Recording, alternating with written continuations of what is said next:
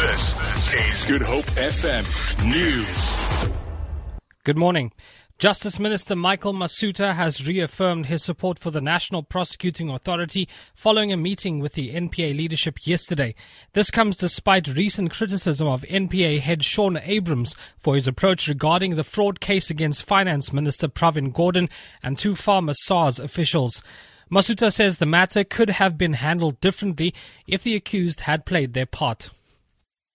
I think it could have been handled better, firstly, if the affected parties had responded and provided information much early on during the investigative stage. So it takes two to a tango. You know, if you're invited to make representations and you opt to exercise your right not to do so, obviously it's your prerogative, but that also affects how the process unfolds. The DA in the Western Cape has called on the ANC to expel an ANC councillor in the West Coast District Municipality with immediate effect. The party says a court has already found Bianca Manke guilty on charges of fraud and corruption, but the ANC is yet to take any serious action. DA chairperson in the West Coast region, Eric Marais, says Manke is unfit to hold public office. She was found guilty on charges of fraud and corruption and was given a 3-year sentence, suspended for 5 years, on condition that she testify against co-accused ex-mayor of Cederburg, Eunice White, should the state require that. She perpetrated to trade as EBM facilities management and was awarded contracts to supply food parcels to the Cederburg municipality, and that is all irregular. The City of Cape Town is clamping down on vehicles which contravene the air management bylaw. It tested mobile diesel emissions of nearly 8,000 vehicles over a 12-month period. 68 vehicles were found to be emitting dark smoke. Repair notices were served to offenders.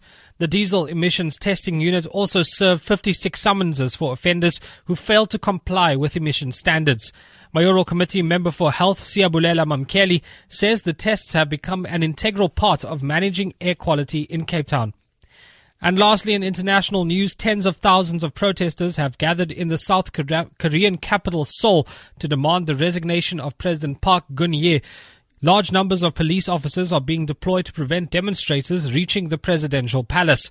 Park is accused of allowing her friend Choi Soon-sil to access government documents without clearance.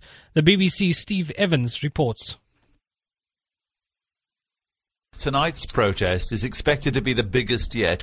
There was a smaller, peaceful demonstration last Saturday with more than 40,000 participants, but tonight's will involve hard left groups and militant farmers with a reputation for trouble. They may try to break police lines to get to the presidential compound known as the Blue House. President Park is under intense pressure because people in her own office are now being investigated for involvement in allegedly pressurizing South Korea's biggest corporations to give money. For Good Hope FM News, I'm Andrew Shea-Peterson.